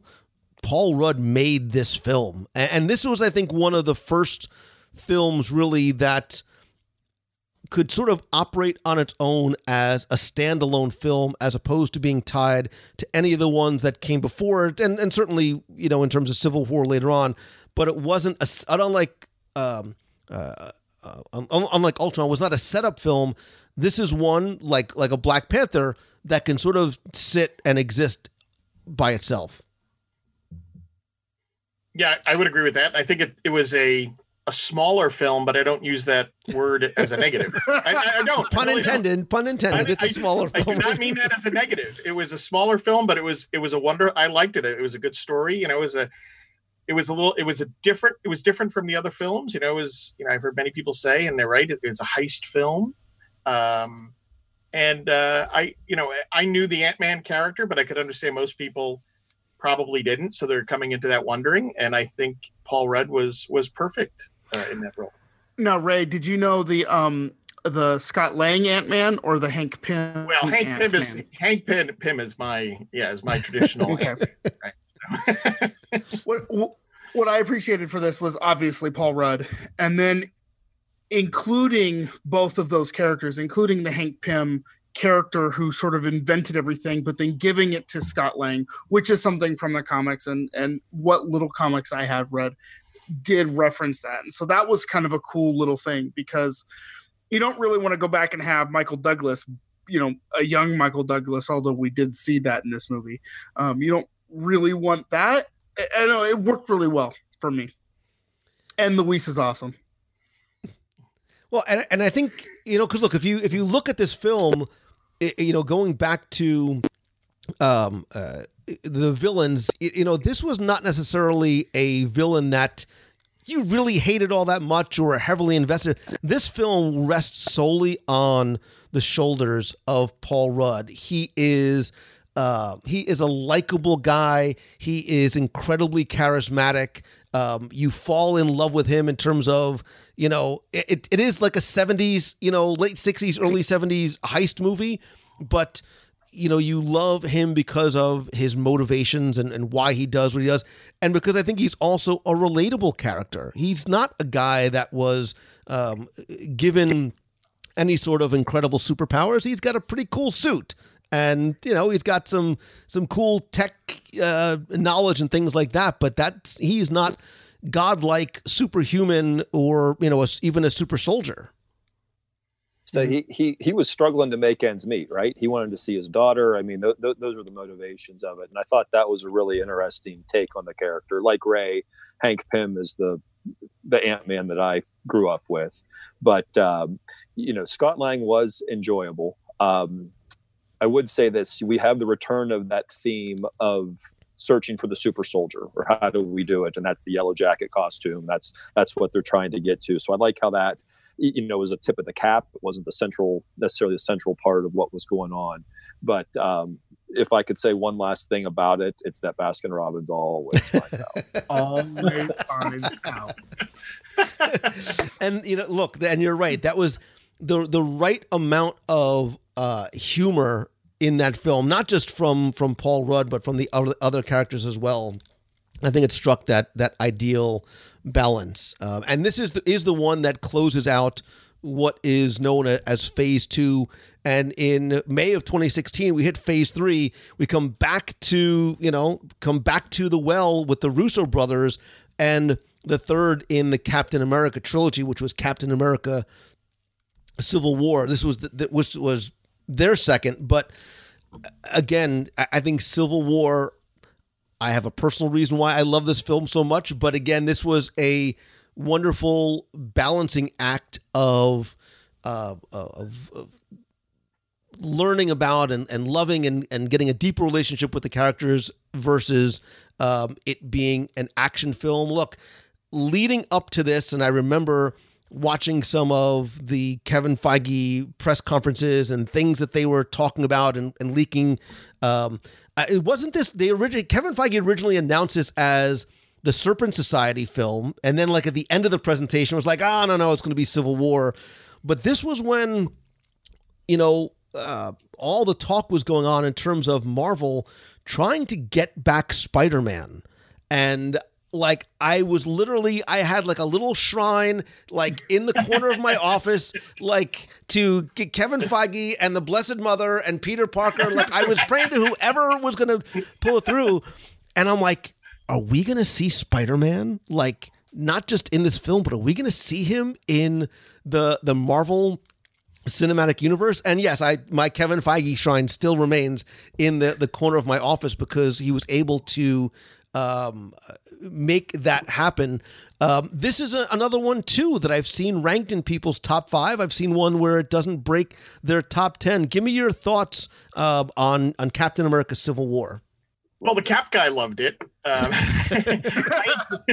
um, you know, I, I, thought the the the you know the the source of the Civil War. You know, the issue was fascinating it was politics without being politics, meaning that you know, uh, you know, if you're a moviegoer, you don't want to deal with with what's going on now. But it was a it was a political issue, but it was one that kind of transcended time and place. And um, the the fight involved the the dis, you know the Bucky aspect of it, the Winter Soldier aspect of it was was fascinating.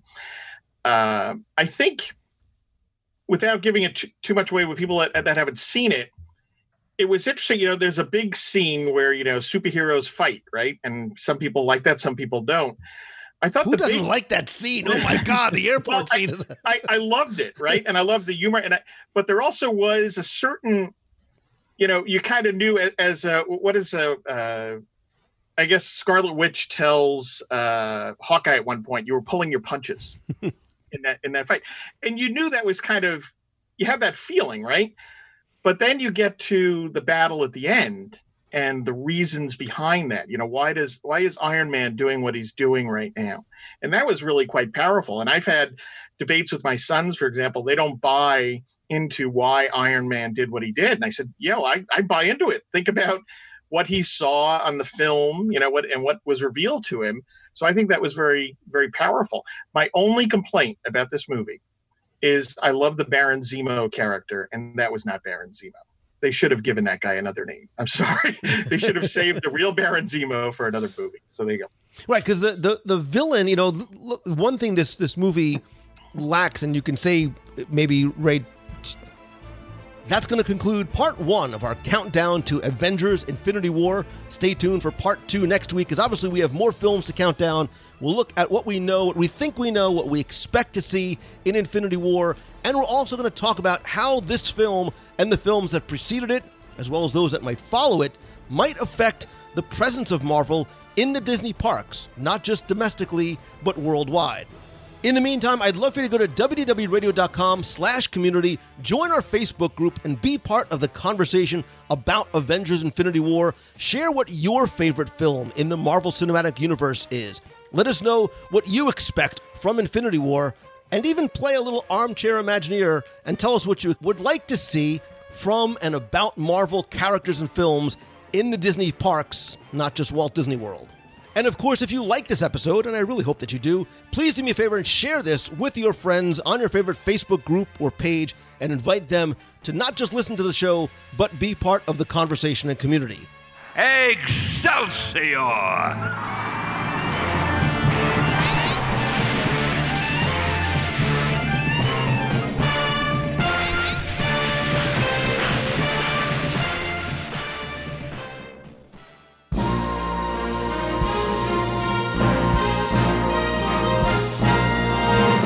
It's time for our Walt Disney World trivia question of the week, where I invite you to test your knowledge of Walt Disney World's history or see how well you pay attention to the details, sometimes in what you see, sometimes in what you hear, possibly in what you eat. And if you think you know the answer, you can enter via our online form for a chance to win a Disney prize package. Before we get to this week's question, we're going to go back, review last week's, and select our winner. So last week I took you over to one of my favorite classic attractions in one of my favorite lands in Walt Disney World's Magic Kingdom. It is the Country Bear Jamboree in Frontierland, and your question was simple and about what you hear, which is the music. Because I asked you to tell me who sings Davy Crockett, the Ballad of Davy Crockett, in the Country Bear Jamboree. Thanks to the hundreds and hundreds of you, a lot of entries this week, who knew that the correct answer, answer was Henry, who also sings the Bear Band Serenade, Fractured Folk Song, Mama Don't Whoop Little Buford, along with Wendell, Old Slewfoot, and then Come Again. So I took all the correct entries, randomly selected one, and again, you were playing for my 102 Ways to Save Money for an Walt Disney World book. All seven of my virtual audio walking tours of the Magic Kingdom's history, details, and overlooked experiences and stories, all of which, by the way, still on sale for $10 at the WDW Radio shop. A WDW Radio Magic Band cover, some stickers, a pop socket for your phone, and I will also select for you a shirt from our WDW Radio shirt collection. If you go to WDWRadio.com slash shirts, you'll see not just our collection of WDW Radio logo shirts, but there's Disney, Marvel, Star Wars, pop culture, 80s, and lots more. Because you use the online form, I have your shirt size, and last week's winner, randomly selected, is Mark Patterson. So, Mark, congratulations. I'll order your shirt, get your prize package out to you right away. If you played last week and didn't win, that's okay, because here's your next chance to enter in this week's Walt Disney World Trivia Challenge. So, we're going to stick with the superhero theme this week because if and when Marvel superheroes make their way to Walt Disney World, it's not going to be the first time we've seen, heard, both talking and singing, including songs like Santa Claus is Coming to Town right down the middle of Main Street USA, and meet some true superheroes in the parks. Oh, yeah, they dance too. In fact, back in the 90s, there's a hint, these heroes would show off their skills on stage, then meet fans before heading out in their custom van. So, your question this week is to tell me, gosh, I'm giving you so many hints. What was the name of this, another hint, not so human superhero team, along with one human counterpart, that you could once see and meet in Walt Disney World? You have until Sunday, April 15th to go to WDWRadio.com, click on podcast, this week's episode, use the online entry form there. Again, you're going to get the book, all seven audio tours, the Magic Band cover, the stickers, the pop socket, and I will select a shirt from you for you from our collection. So good luck and have fun. Here's another hint they love to eat, like me.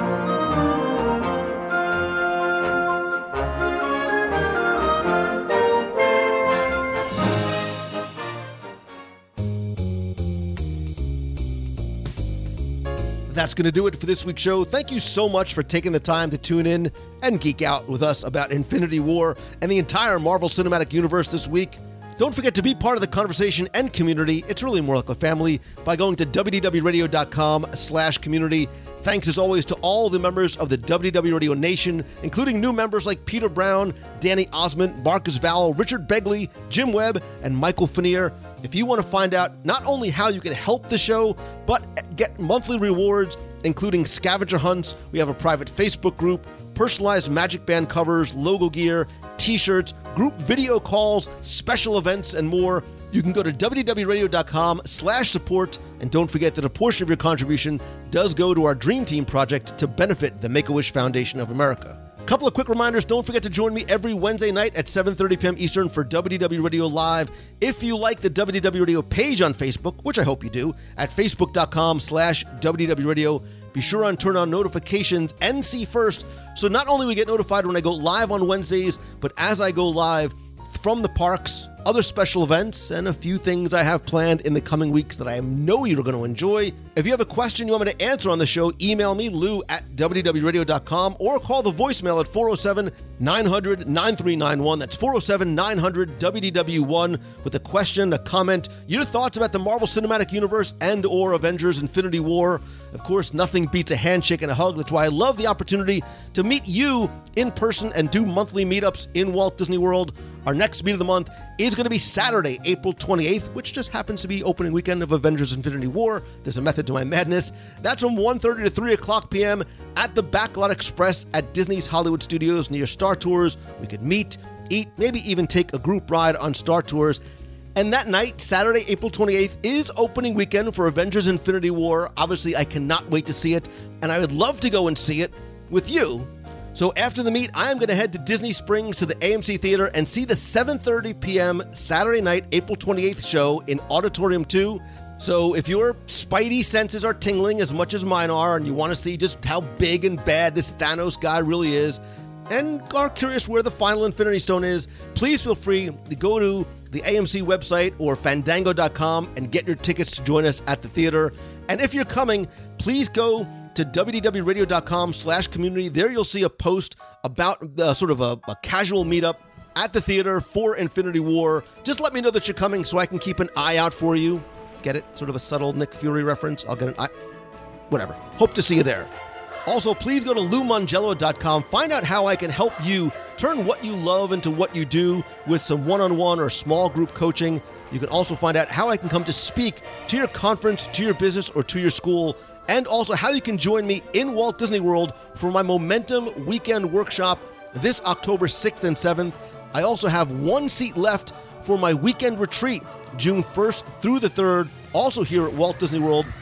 Again, go to LouMongello.com to find out more. Thanks as always to Becky Menken and the entire team over at Mousefan Travel. No matter where you're going in this world or universe or multiverse, as it were, they can give you a free, no obligation quote with an incredible level of personal service, obviously, over at mousefantravel.com.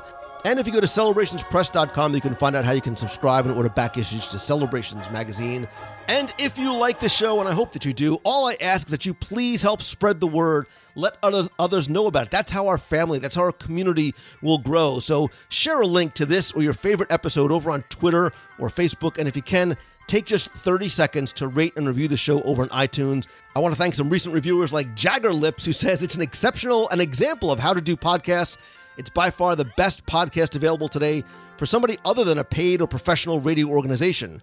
The quality of the production is better than most of the NPR shows, and Lou, with his endless knowledge, oh, endless might be a stretch, of all things Disney, his sincere love of people, that's true, and wonderful humidity, oh, not humidity, humility, get us get to enjoy the world of Disney. I'm going to leave it in there from anywhere at any time. And although some episodes are long, like this one, they never turn into endless rambling by people that just want to hear themselves talk.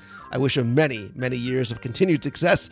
John Lucas says it's a perfect way to make you feel like you're in Disney, even when you live 16 hours away. WDW Radio is as best as it can get.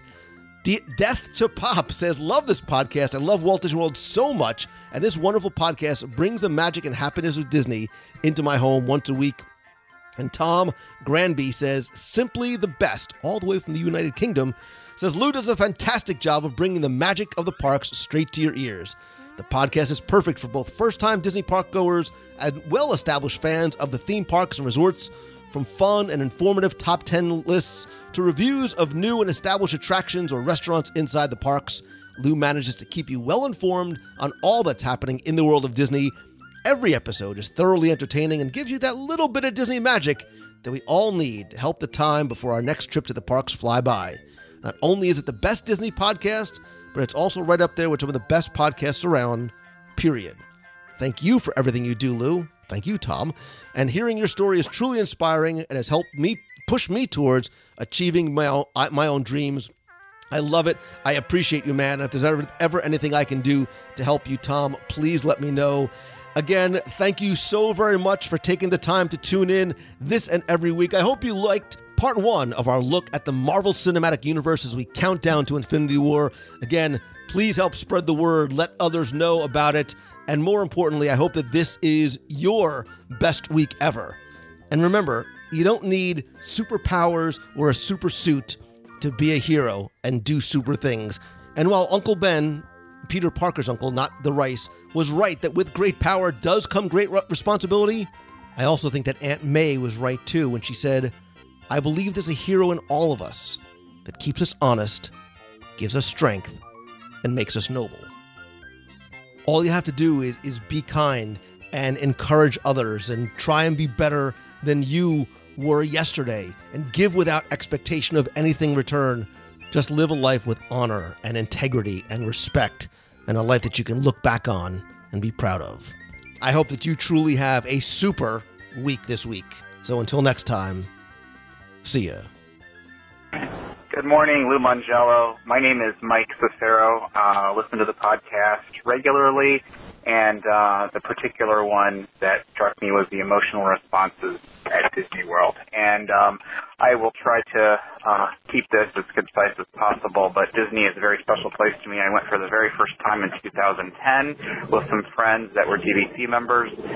Didn't think I would really get it, and I've been maybe 35, 40 times since then, and obviously get it, love it. Um, my husband and I got engaged on at um, Top of the World Lounge during Wishes Fireworks um, in 2016, and just the emotional responses are, are literally endless there. It's the smell of the lobbies of the hotels. It's even the smells on the attractions. You know you're on, um, say, Spaceship or Earth, or even it's a small world just by the smells, and that's pretty magical. But I think it's truly everything. It's the unbelievable attention to detail everywhere you look. Everything you see is beautiful and intentional, and every person there is is kind and genuinely cares about your happiness and your experience. And I think the best emotional response is I leave sad, of course, but I leave wanting to be a better person. I want to be a better leader of my company. I want to be a better husband. I want to be a better friend. I want to be a better example to the world of what being detail oriented and striving for excellence really can mean. So it is truly a special place. Um, not everybody gets that, but those that do get it are truly you know, they're truly changed by it and need to keep going back for that, you know, that refill of emotional fulfillment. So I love the show. I appreciate it. I appreciate that um, you took the opportunity to listen to this. And um, I mean from the bottom of my heart that Disney World is a, is a place like no other and brings me more joy than anywhere else on earth. Thank you so much.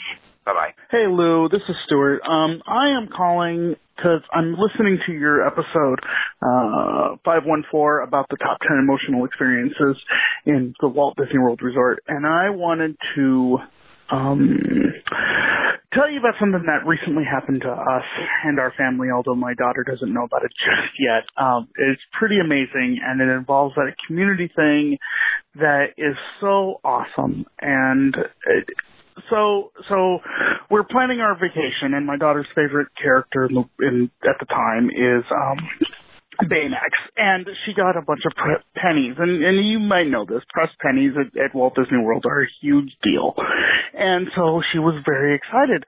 But then we did some research, and we realized that the only place you can get a pressed penny of Baymax is at Epcot. And we had decided months ago that Epcot wasn't going to be on our trip this time. And so we're about a month out, and we actually are about a month out as I'm calling this right now.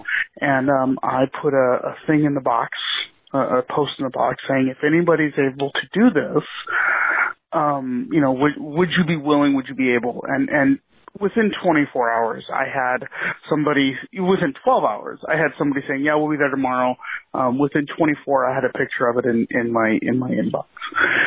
Um, the, so what gets me emotional about this, and, and of course she paid for it and she's willing to send it to me and all of that. So if you're listening, you know who you are, and I just want to again thank you very much. Um, personally, thank you. Uh, but that's the thing that I get from Disney, and especially this community that you've built. You know, um, you like you've said, you've built the you've built the treehouse. We've populated it. It's amazing. Um, it, I have never been so a part of a group and community. So, what what I get emotional about is this group and community. And yes, I realize that that's not necessarily the parks, but it is because we all have the same goal. We all have the same theme and we all have the same idealism um, that when we are a family, we are a group, we are a we, and that is awesome. So, again, thank you to you know who you are. I want to. I really do appreciate it. If you need anything, you have my number. Um, and as far as the group, uh, it, I'll be there in a month. If any of you need any pressed pennies from, you know, let me know. I'll be happy to return that favor. Absolutely happy to. Um, anyway, join the box, people. If you haven't, do it now. It's the it's it is family, and we will all go home. All right. Thanks. Bye. Hi, Lou. It's Colleen Baca from Rochester, New York. I've been listening to your podcast for a couple of months now, and I was just tuning in to the Emotions podcast uh, about emotions in Walt Disney World, and I had to call in. A couple years ago, I was down in Disney with my extended family. There were about 16 of us, and I was waiting in line for Splash Mountain with my uncle and my cousin well, near Splash Mountain. Uh, we were waiting to meet Woody and Jesse, uh, and you know, in line, just talking to each other. We weren't really, you know, super aware of who else was in line with us. Um, and when we got up to the front, right in front of us, we realized that there was a little boy who was blind. And the interaction that Woody and Jesse had um, with this young boy, I mean, just stole my heart and really brings a tear to me every time I think about it. Uh, they were so, um, you know, warm and gentle with him, and just the thrill and excitement um, that you could see for this little boy. He, you know, after he touched Woody's face and realized who it was that he was meeting, I mean, it was just uh, incredible. And it's moments like these that really remind you how wonderful and special place Walt Disney World is, and it's exactly the reason why we all keep coming back. Thank you so much for all that you do, and I can't wait to hear more from you. Hi, Lou. This is Amy from Woodbridge, New Jersey, your old stomping ground. I'm calling in response to your emotional episode. Um, that episode really spoke to my heart. I'm still listening to it, but I was a great movie ride tour guide for my first college program, and I have the load music from Movie Ride on my phone, and when I hear it come on, I still get all those butterflies in my stomach like I would before I did every show. And now it's also taken on a new emotion as in having sadness for loss of Movie Ride, but also happy memories. Thanks. Have a great day. Bye. Hi, Lou. This is Steven Schmidt from Detroit, Michigan. I just got through listening to show number four, 514, top 10 emotional experiences in Walt Disney World. Um, one of mine is when you're on Main Street, USA, and you're leaving the park for the last time and you're looking back at Cinderella Castle for the last time on your vacation and it's like um you're looking back at the castle thinking, Oh my god, when am I gonna come back here? Not knowing when you're gonna be looking at that castle again. Anyway, Luke, keep up the good work. Look forward to your next show. Bye. Hello, Lou Mongello. It's Darlene Yagi from West Seneca, New York, calling in to say we have 42 days until my birthday trip down to Walt Disney World to meet up with a whole bunch of my Disney family. And then you have 69 days now until that Alaska cruise. The Disney Wonder is so phenomenal. You've got, for the adults, Crown and Fin Pub. You've got Tiana's Place for a rotational dining. You've got the Marvel Superhero Academy for the kids. The Frozen, a musical spectacular, is probably going to be amazing. And then for the adults also, Senses Spa for a massage or Bibbidi Bobbidi Boutique to decorate those children up. And then I have 71 days until the Sternbergs and us go down to the world. So yay, you got a lot coming on. Everybody stay positive. I love you all and have a wonderful day. You got a